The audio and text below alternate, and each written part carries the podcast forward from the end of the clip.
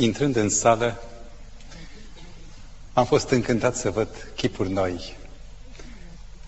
După două săptămâni încă am surprize și prin ochii credinței încă văd, chiar acolo unde sunteți, în săli, chipuri noi. Aș vrea să vă spun din toată inima, un bine ați venit în locul în care Isus Hristos își face simțită prezența. În seara aceasta vom aborda un subiect care îl are pe Mântuitorul, pe Galileanul în centru. Aici este minunea sau miracolul credinței că această sfântă carte, această scriptură, se adresează în mod cu totul deosebit nevoilor noastre specifice. Uneori nici măcar nu bănuim că ceea ce ne frământă are un nume și are un contur. Dar Scriptura, atunci când o citești, e ca o oglindă și îți descoperă propriile tale frământări. Și nu doar frământări, ea vine cu soluții. Iar atunci când Isus Hristos vorbește, atunci și inima primește o asigurare specială împreună cu convingerea pe care rațiunea ți-o dă. În seara aceasta aș dori să abordez una din marile probleme pe care părinții au trăit-o. O problemă pe care copilul o resimte. O problemă pe care șeful, care are subalterne, uneori e, e confruntat să o trateze într-un anumit fel. O problemă care, dincolo de aspectul pragmatic sau practic, are o siguranță fuzibilă care de regulă e arsă. Și această problemă este arhidilema, problema cea mare, pe care a avut-o chiar și un înger în cer la începutul Marei Lupte. O dilemă, de fapt, pe care el a inventat-o. Și întrebarea este, se poate oare împăca dreptatea, dreptatea, cu iubirea? De atâtea ori am articulat brațul dreptății pentru ca dreptatea să stea. Și spre surpriza noastră, cei care au primit sentința și-au întors spatele înaintea normelor și a dreptății. Iar altă dată, în loc să articulăm brațul, am lăsat iubirea să învăluie, am constatat că cei care au beneficiat de, de unda iubirii au luat dreptatea în râs. Și te întreb cum să procedezi. Adesea, când a greșit un copil, eh, tata ia nu iaua, iar mama spune nu-l pedepsi. Și această dilemă, dincolo de a fi, zic, o dilemă cazuală, punctuală, este o problemă de fond. În viața noastră o întâlnim, dar mai mult decât atât, ori de câte ori ne ridicăm privirea spre Dumnezeu, ori de câte ori căutăm o relație cu El, gândul nostru și conștiința, poate și megafonul diavolului amplifică frământarea noastră Oare dreptatea sau iubirea? În seara aceasta nu este un cuvânt obișnuit. Mântuitorul nostru se pune el însuși într-o situație nu teoretică, ci foarte concretă, practică. Este unul din marile și cele mai frumoase capitole, un capitol tensionat din Sfânta Evanghelie după Ioan, capitolul 8. Și este vorba de un caz care uh, poate, într-o măsură mică, prinde, captează propria noastră identitate, fără îndoială, în procentul acela în care noi înșine ne regăsim în, în vină, în culpă față de Dumnezeu. Să citesc. Capitolul 8, de la versetul 1 mai departe. Iisus s-a dus la muntele măslinilor versetul 2. Dar dimineață a venit din nou la templu și tot norodul a venit la el. El a șezut jos și îi învăța. Atunci, cărturarii și fariseii i-au adus o femeie prinsă în adulter. Au pus-o în mijlocul norodului și au zis lui Isus, învățătorule, femeia aceasta a fost prinsă chiar când se vârșea adulterul. Moise în lege ne-a poruncit să ucidem cu pietre pe astfel de femei. Tu dar, ce zici? Evident că în felul în care ei montau problema era o bombă cu dum-dum, cu două explozii. La data aceea, Scriptura nu mai era de mult diapazonul după care se executau asemenea situații sau se clarificau. În Palestina secolului I, adulterul, din păcate, devenise extrem de comun. Influența greacă, elenismul. Și apoi ă, prezența romanilor care aveau un alt model de viață a afectat până și pe farisei și pe cărturari. Pedepse nu se mai dădeau de mult cu uciderea cu pietre. Și totuși, ca să mențină măcar aparența moralei, în sinagogă se hotăra ca ori de câte ori era un caz de adulter să se dea un avertisment. Și că de prima dată. Dar cine știa a câta dată era?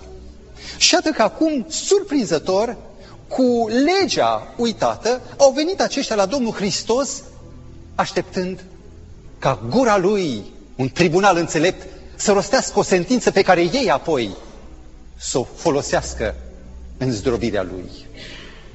Problema era dinamitată, era o cursă. Mai întâi de toate, el nu era judecătorul. Nu era un judecător civil.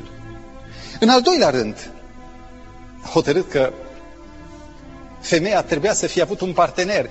De ce au adus-o doar pe ea? Unde era partenerul? Dacă Mântuitorul, în al treilea rând, ar fi dat dispoziția, omorâți-o, atunci ar fi notat cu martor sentința și ar fi alergat la Pilat spunând, omul acesta sfidează dreptul roman, noi nu avem dreptul să ucidem, el îndeamnă la omor. Și în al patrulea rând, dacă spunea, nu omorâți, era destul ca să meargă în public să spună omul acesta profanează legea, calcă pe Moise și legea. Oh, poate sunt unii care nu cunosc încă pasajul și vă întrebați, oare cum procedează Mântuitorul? Spuneau lucrul acesta, scrie în versetul 6, ca să-l ispitească și să-l poată învinui. Dar Isus s-a plecat în jos și scria cu degetul pe pământ.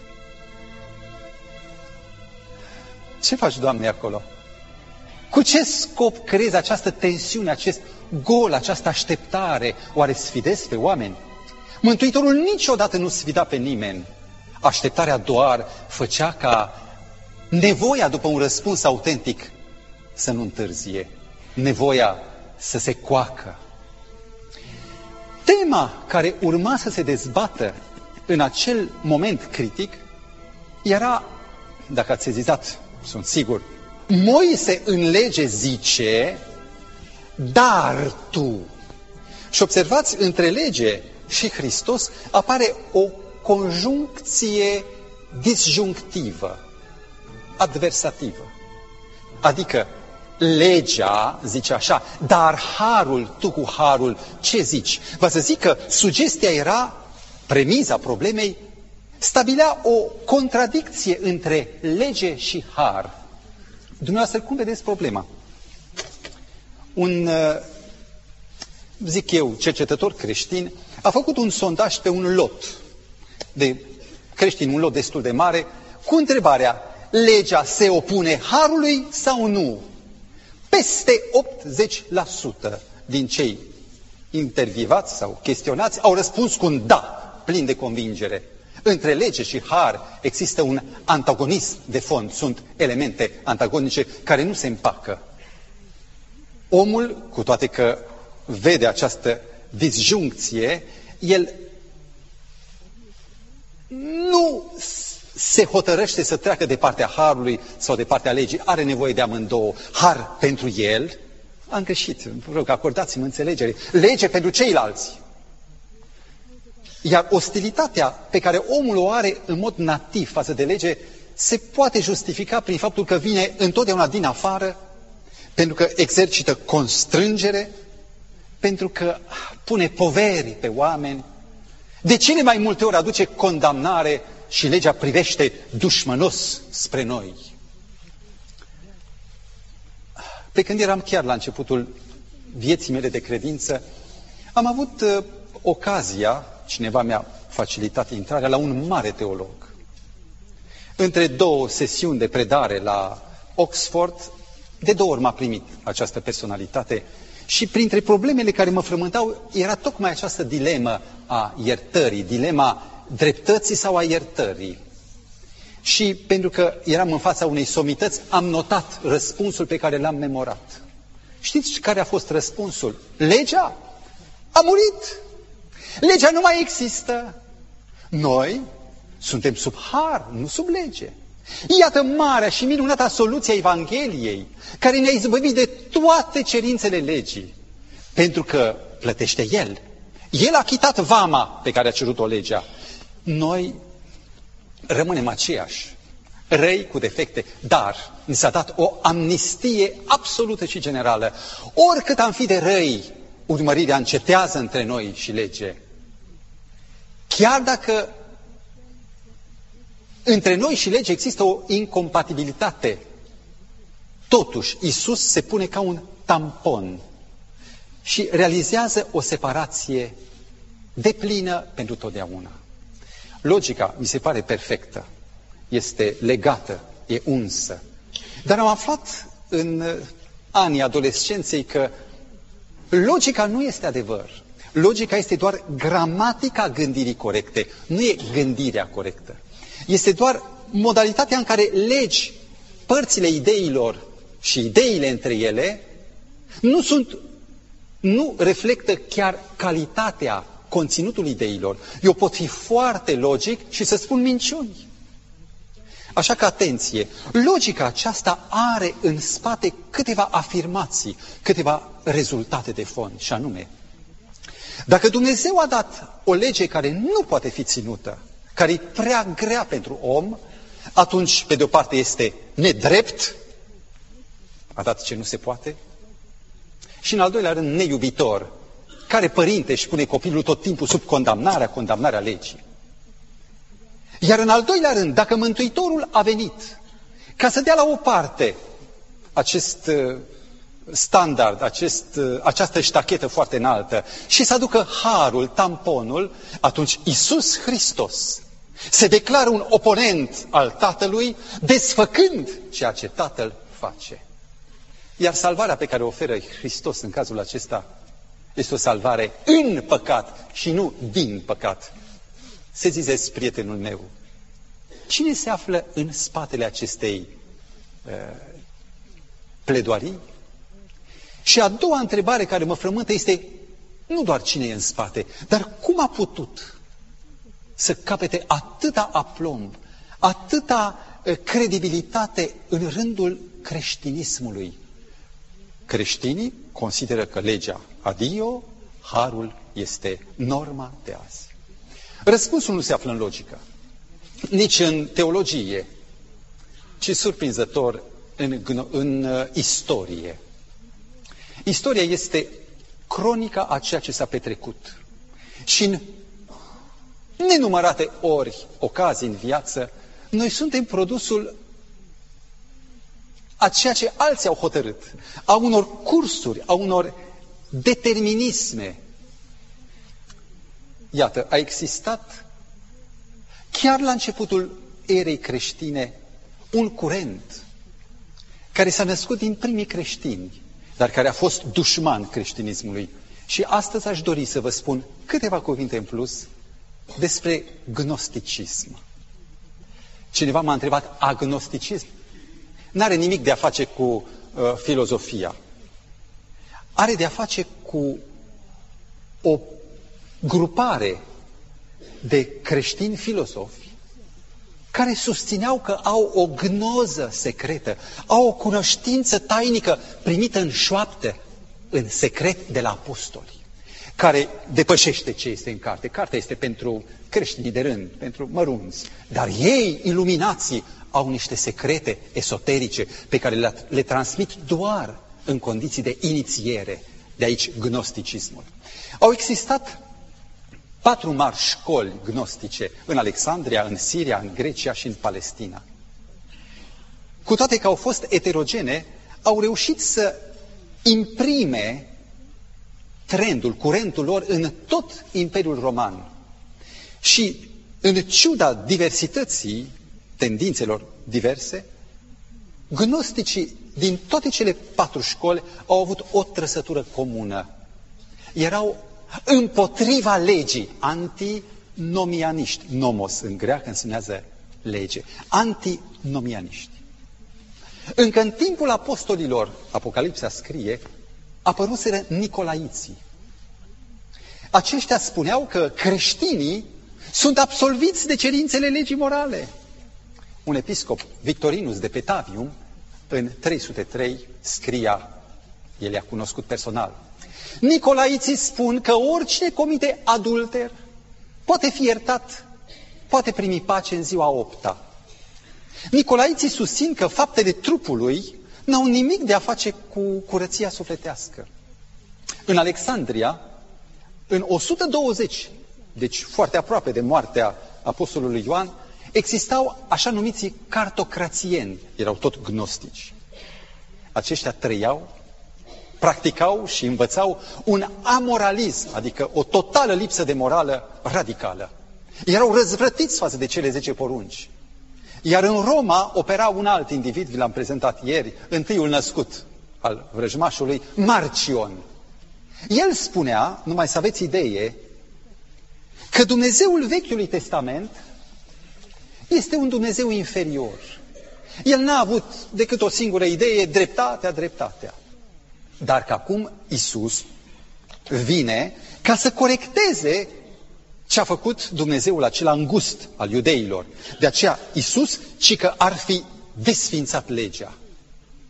Supărat, Dumnezeul Vechiului Testament îl omoară, ocazie prin care își pierde și creditul. Noi râdem. Ni se par bazaconii care n-au de-a face cu noi. Dar imaginați-vă că aceste lucruri spuse într-un limbaj care să imprime respect, credibilitate, într-un limbaj filozofic, avansat, acest, aceste idei au influențat chiar creștinismul, cursul fundamental, și au dăinuit până prin secolul V al erei noastre. Poate că ați deschis Scriptura, Noul Testament, și v-ați mirat de ce primele trei evanghelii, numite sinoptice, din același punct de vedere, sunt atât de diferite de Evanghelia după Ioan. Ei, Ioan când își scrie Evanghelia, el scrie un fel de testament. El a fost martorul, a fost ultimul apostol care a trăit în viață și a murit aproape la 100 de ani, 90 El a văzut cum curentul curat creștin se strică. El a văzut cum a ieșit la lumină uleiul gnosticismului. Și atunci, Evanghelia pe care o scrie este o selecție a acelor cuvinte și a acelor evenimente care răspund, replică gnosticismului. În Evanghelia lui Ioan numai am găsit vreo 9 sau 10 texte în care Mântuitorul însuși vine să răspundă, să desfințeze orice punct de vedere gnostic. Am să vă redau câteva. La Ioan 5, cu versetul 30, Mântuitorul spune, eu nu pot face nimic de la mine însumi. Nu caut să fac voia mea, ci voia Tatălui care m-a trimis. În Ioan 10 cu 30 este o declarație, aș spune, de mire. Mântuitorul spune, eu și Tatăl una suntem.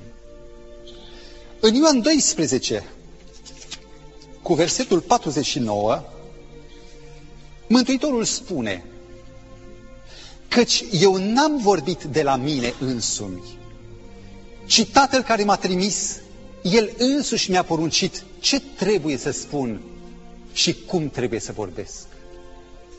Iar în capitolul 15 din Ioan, Mântuitorul spune, eu am păzit poruncile tatălui meu și rămân în dragostea lui.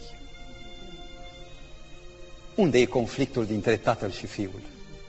Unde e conflictul dintre porunca lui Dumnezeu și dintre Evanghelie? Unde este conflictul dintre dreptate și iubire? În acest context, îți dai seama cum sunau cuvintele fariseilor din capitolul 8 din Ioan. Moise în lege zice că asemenea femei trebuie omorâte, dar tu ce zici? Și Mântuitorul meu, Mântuitorul nostru, a plecat pe pământ, scria ceva. Oare va reuși să fie iubitor sau drept? Va condamna sau va ierta? Spune-mi, dacă ar fi să fii tu în locul Domnului Hristos, dacă Mântuitorul te-ar întreba, ce să spun, tu ce ai zice? Sigur, eu știu ce ai zice. Ce aș spune și eu? Iartă. Dumnezeu este milos și iartă. Și vă rog, fiți atenți. În versetul 7, fiindcă ei nu încetau să-l întrebe, el s-a ridicat în sus și le-a zis, deodată, parcă se integrează în, în atmosferă, cu ochii scânteind, cu mâna ridicată și cu o voce stăpânită spune, Cine din voi este fără păcat, să arunce cel din tâi cu piatra în ea. Tresare inima ta, Doamne, iertare? Să arunce, spune Hristos. Nici vorbă de iertare. Păcatul trebuie amendat. El, Hristos, care este dătătorul legii, spune în Ioan, în Evanghelia Sfântă după Ioan, capitolul 1, de la versetul 1 la 3, că toate au fost făcute prin El, inclusiv decalogul. Ei, acest Hristos care e dătătorul legii, El nu calcă ce a dat. În picioare, în fața femeii, de față cu martorii, Mântuitorul spune să arunce cu piatra în ea. Și acuzatorii amuțesc.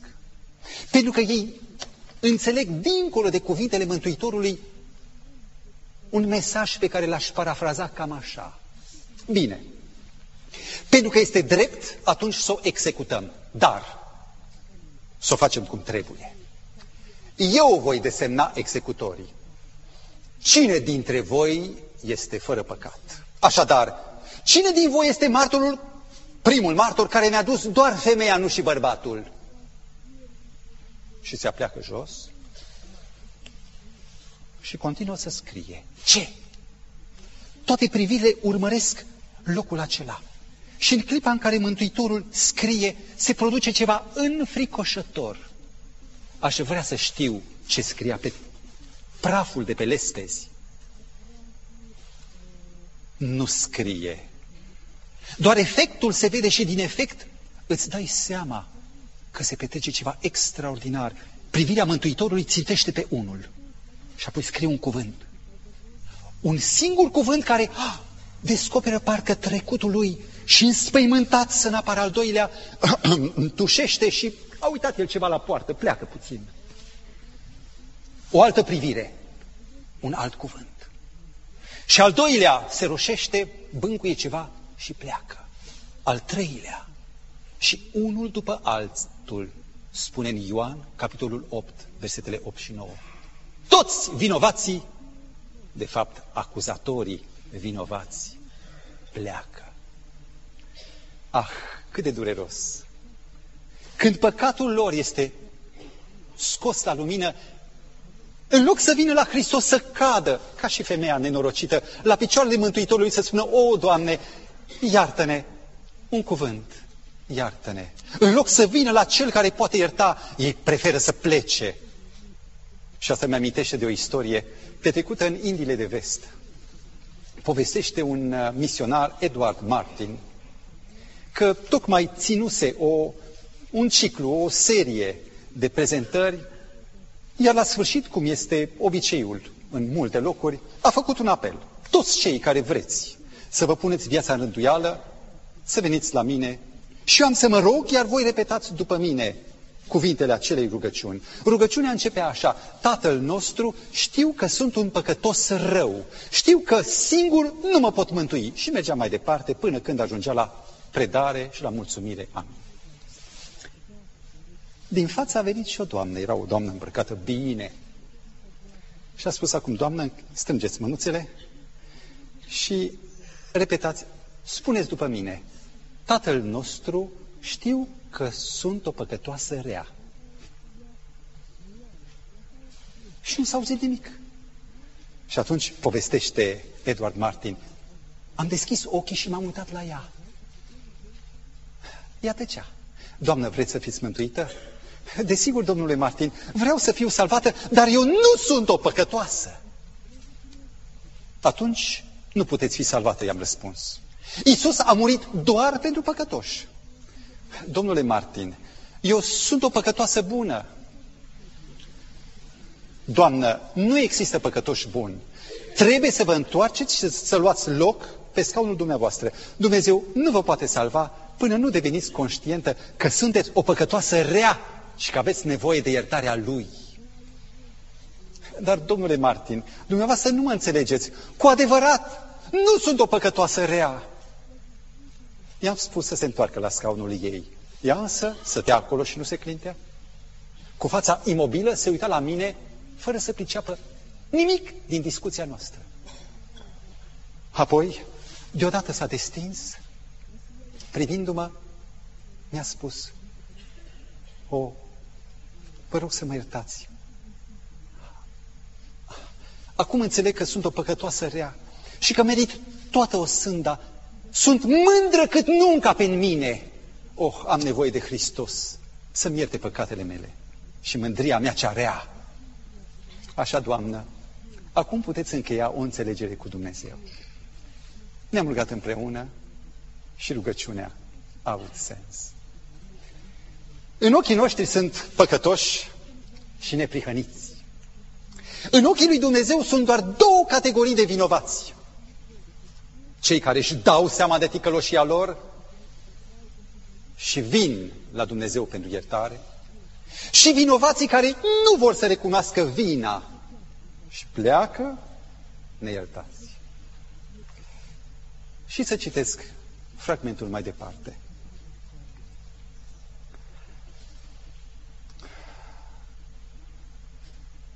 Și au ieșit afară unul câte unul începând de la cei mai bătrâni până la cel din urmă.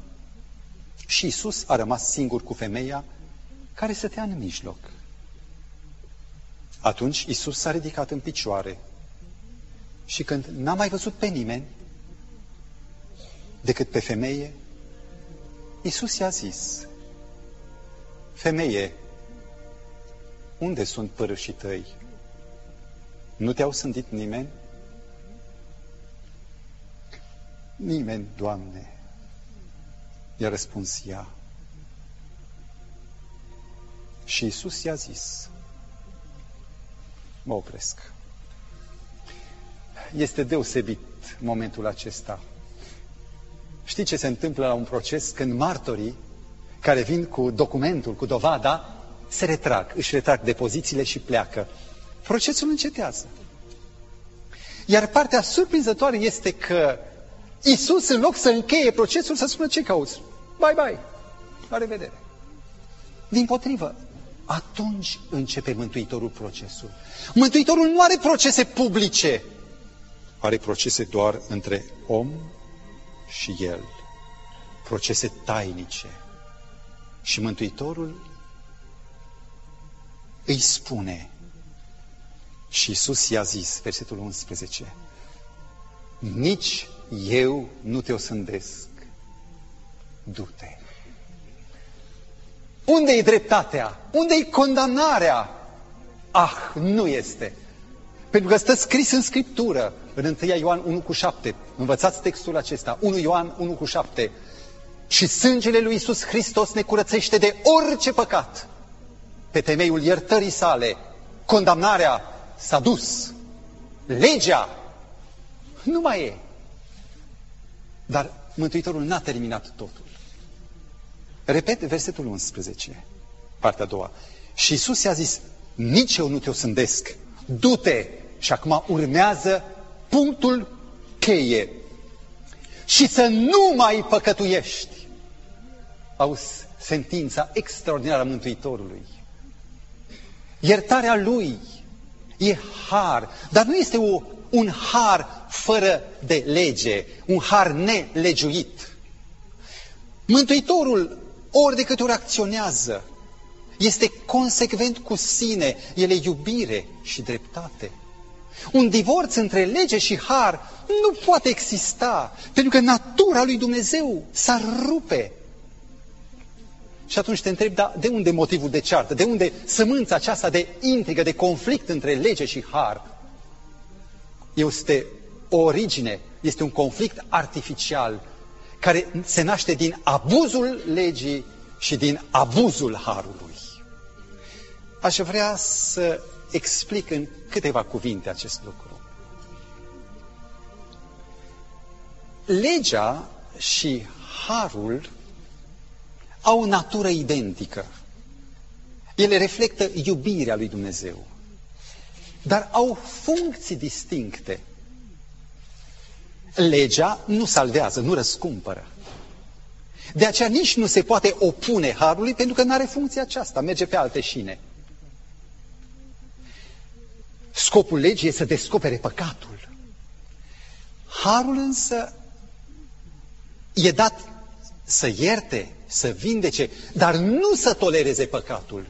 Și ori de câte ori oamenii încearcă prin har să acopere păcatul, să-l corcolească, sau încearcă prin lege să îndreptățească uh, lipsa de iubire, atunci apare un divorț artificial care nu vine din Dumnezeu. Aș vrea acum să urmăriți pe ecran o secvență cu un omuleț. Este un șir de reprezentări, noi o să avem imaginea sintetică, dar urmăriți punct cu punct ce se întâmplă pe acest ecran. extrema stângă nu se vede, probabil trebuie puțin reglată imaginea. Dar acolo, în extrema stângă sus, apare un om, în picioare, cu mâinile ridicate, cum sunt eu acum. Un om fericit. Este omul creat de Dumnezeu în Eden. El este împreună cu Tatăl. El face voia lui Dumnezeu și bine, e fericit. Oh, din nefericire omul cade. Și căderea aceasta îl aruncă în groapa despărțirii. Natura lui îi se strică. Și fiind în groapă, el umblă mânat de firea pământească, mânat de diavolul. Prin fiecare faptă pe care o face, el își adună păcate deasupra capului și creează un zid de despărțire între el și Dumnezeu. Cum spune în Scriptură, păcatele voastre fac un zid de despărțire. Pun un zid între Dumnezeu și noi. Dumnezeu însă în marea sa iubire îl urmărește pe om și îi descoperă legea. Atenție! Legea stabilește ce-i neprihănire și ce-i păcat. Cu alte cuvinte, omul ajunge să înțeleagă ce-i binele și ajunge să vadă ce-i răul. Conștiința lui activată de Duhul Sfânt îl conduce la nevoia de a, de a schimba viața lui, de a face și el binele. Și iată pe omul în groapa păcatului, încercând să se folosească de o scară să iasă din groapă. Oh, oricât de lungă ar fi scara, faptele legii, faptele de ascultare ca mijloc de mântuire, nu îl scot din groapă. Și aici este abuzul legii. De îndată ce urcă sau se lansează cu o prăjină, el simte că crește, că iese din groapă, e mai sus decât înainte, numai ca să recadă dureros, până când o disperare cumplită îl cuprinde și ajunge la același strigăt la care ajunge Sfântul Apostol Pavel. O, nenorocitul de mine, cine mă va scăpa din acest, de acest trup de moarte? Dar, și acum urmează a doua secvență de imagini. Scopul legii, o să observați imediat, este ca să determine în om nevoia după Mântuitorul. O nevoie disperată, observație. După Mântuitor. Și atunci când omul se vede pierdut ca doamna din pildă, atunci când legea a determinat nevoia după salvare prin Duhul Sfânt, ca un îndrumător către Hristos, omul descoperă pe mielul lui Dumnezeu care ridică păcatul lumii. Privind la el, primind sângele lui, omul este socotit, neprihănit, ca și când niciodată n-ar fi păcătuit. Și observă ce se întâmplă în extrema dreaptă. Am scris un H1, adică funcția întâi a Harului Salvator. Păcatele lui multe deasupra capului sunt ridicate și puse pe jertfă, pe mielul lui Dumnezeu. Iar el este în sfârșit eliberat, e liber. Și acum atenție, secvența a treia. Dacă doar iertarea este tot ce face harul, fără a aduce o viață nouă, atunci harul devine o manta, o haina nelegiuirii sub care colcăie, dospește păcatul. Și acesta este abuzul harului. Observați, e mântuire în păcat, în timp ce Hristos mântuiește din păcat. Și în fine, ca să nu se oprească aici, Dumnezeu îl apucă de mână pe om și le ridică. Și aceasta este a doua funcție a Harului Salvator. Și anume, îl ridică și îi pune picioarele pe stâncă. Iată, iertat, iată-l însă nu doar iertat, ci reabilitat, împuternicit să trăiască o viață nouă. Cele două funcții ale Harului, iertarea și putere de a trăi o viață nouă, îi zidesc în om neprihănirea pe care a avut-o la început. Și atunci, aș mai vrea imaginea, dacă se poate, uitați-vă în extrema dreaptă sus, atunci când Dumnezeu îl pune pe om cu picioarele pe stâncă, inima lui, se vede doar o parte din ea, aș fi vrut să se vadă mai bine, inima lui primește legea lui Dumnezeu înscrisă în ea. Duhul lui Dumnezeu a făgăduit că îi va schimba inima. Așa omul este pregătit pentru cer. Omul acum este sub har, dar nu e fără de lege. E sub har cu legea. Iar porunca legii este împlinită în viața omului. El nu împlinește legea ca să fie mântuit, ci pentru că este mântuit. El nu face strădanii ca să se salveze, ci pentru că e un om salvat și pentru că Hristos locuiește în inima lui, el împlinește legea cu bucurie, nu ca un preț, ci ca o roadă a Duhului Sfânt. Ah, dacă frații mei din toată lumea ar înțelege armonia, unitatea, simplitatea acestei rezolvări, acestei ecuații, unității dintre lege și har. Un mare predicator, Charles Spurgeon, spunea, dacă vrea cineva să nimicească Evanghelia, e destul să lovească și să desfințeze legea. Pentru că dacă desfințezi legea, nu mai e nici fără de lege, adică păcat. Dacă nu e păcat, nu mai e nici iertare. Ce să ierți dacă nu e păcat? Iar dacă nu este iertare, adio Hristoase cu sângele tău, nu mai avem nevoie de tine. Iar dacă în lume astăzi există atâta, zic eu, uh, creștinism striat, mânjit cu păcat, este pentru că un adevăr fundamental nu se înțelege. Faptul că legea și harul sunt două brațe care cuprind pe om ca să-i poată oferi o viață nouă în Hristos. Dragii mei, știți ce am în mână? Este un dolar de argint autentic pe care l-am primit de la un localnic de pe insula Pitcairn cu 12 ani în urmă. Aș vrea să vă spun istoria care a generat acești dolari. În 1789, când duhul de revoltă și de libertate, de liberare, bântuia prin toată Europa, o corabie englezească aflată în largul Pacificului, corabia Bounty, trăiește un cataclism. Christian Fletcher, un ofițer, îl prinde pe capitanul Blight, îl aruncă pe el și oamenii lui într-o barcă în mijlocul oceanului să piară, iar corabia merge spre Tahiti, 16 din grupa piraților. Rămân acolo, nouă se tem să rămână pe o insulă în traseul maritim și împreună cu câteva femei de pe, din insula Tahiti și câțiva bărbați pleacă să caute un paradis al lor și găsesc o insulă departe de liniile maritime, Pitcairn. Scot tot ce se poate scoate din corabie, o ard, o scufundă și un timp lucrurile par a fi paradis, dar conștiința, conștiința lucra. Și în cele din urmă, un conflict izbucnește între ei, apar clanuri care n-au alt scop decât să se ucidă unul pe altul. Și din marea colonie, după nouă ani, blestemul îi ajunge pe toți și rămâne un singur bărbat, Alexander Smith, matelot de pe Bounty. Și când acest bărbat se trezește cu 11 mame și cu 23 de copii care depindeau de el, simte o povară extraordinară încotro îi va duce. Ce destin le va da? Și în cufărul capitanului găsește Biblia.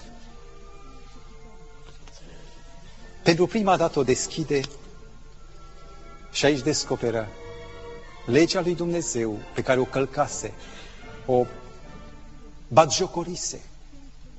Și când inima lui este zdrobită, găsește și pe mielul lui Dumnezeu care ridică păcatul lumii.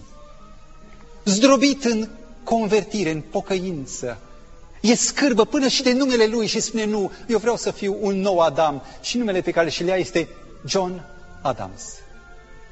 Când în 1808 corabia Topaz îi descoperă pe insulă, uimiți marinarii de pe Topaz găsesc o lume desăvârșită, perfectă, în care nu era promiscuitate, nu era minciună, oamenii priveau drept în față, credeau tot, iubeau pe toți. Vestea a uimit lumea cum Scriptura, legea și harul poate schimba niște pirați într-o, într-un colț de paradis. Și așa spunea unul din cei care a cunoscut. Iată că între lege și Evanghelie, credința nu vine nici un conflict. Una descoperă păcatul, cealaltă descoperă remediul. Astfel, cele două părți își fac lucrarea împreună și așa vor continua să lucreze între țesute până când toate rezultatele păcatului vor fi eradicate din univers. Și atunci Evanghelia va înceta, căci salvarea va fi fost completă. Dar legea nu va trece niciodată. Facă Dumnezeu ca inimile noastre să-L vadă pe Hristos, împlinitorul legii și dătătorul harului. Amin.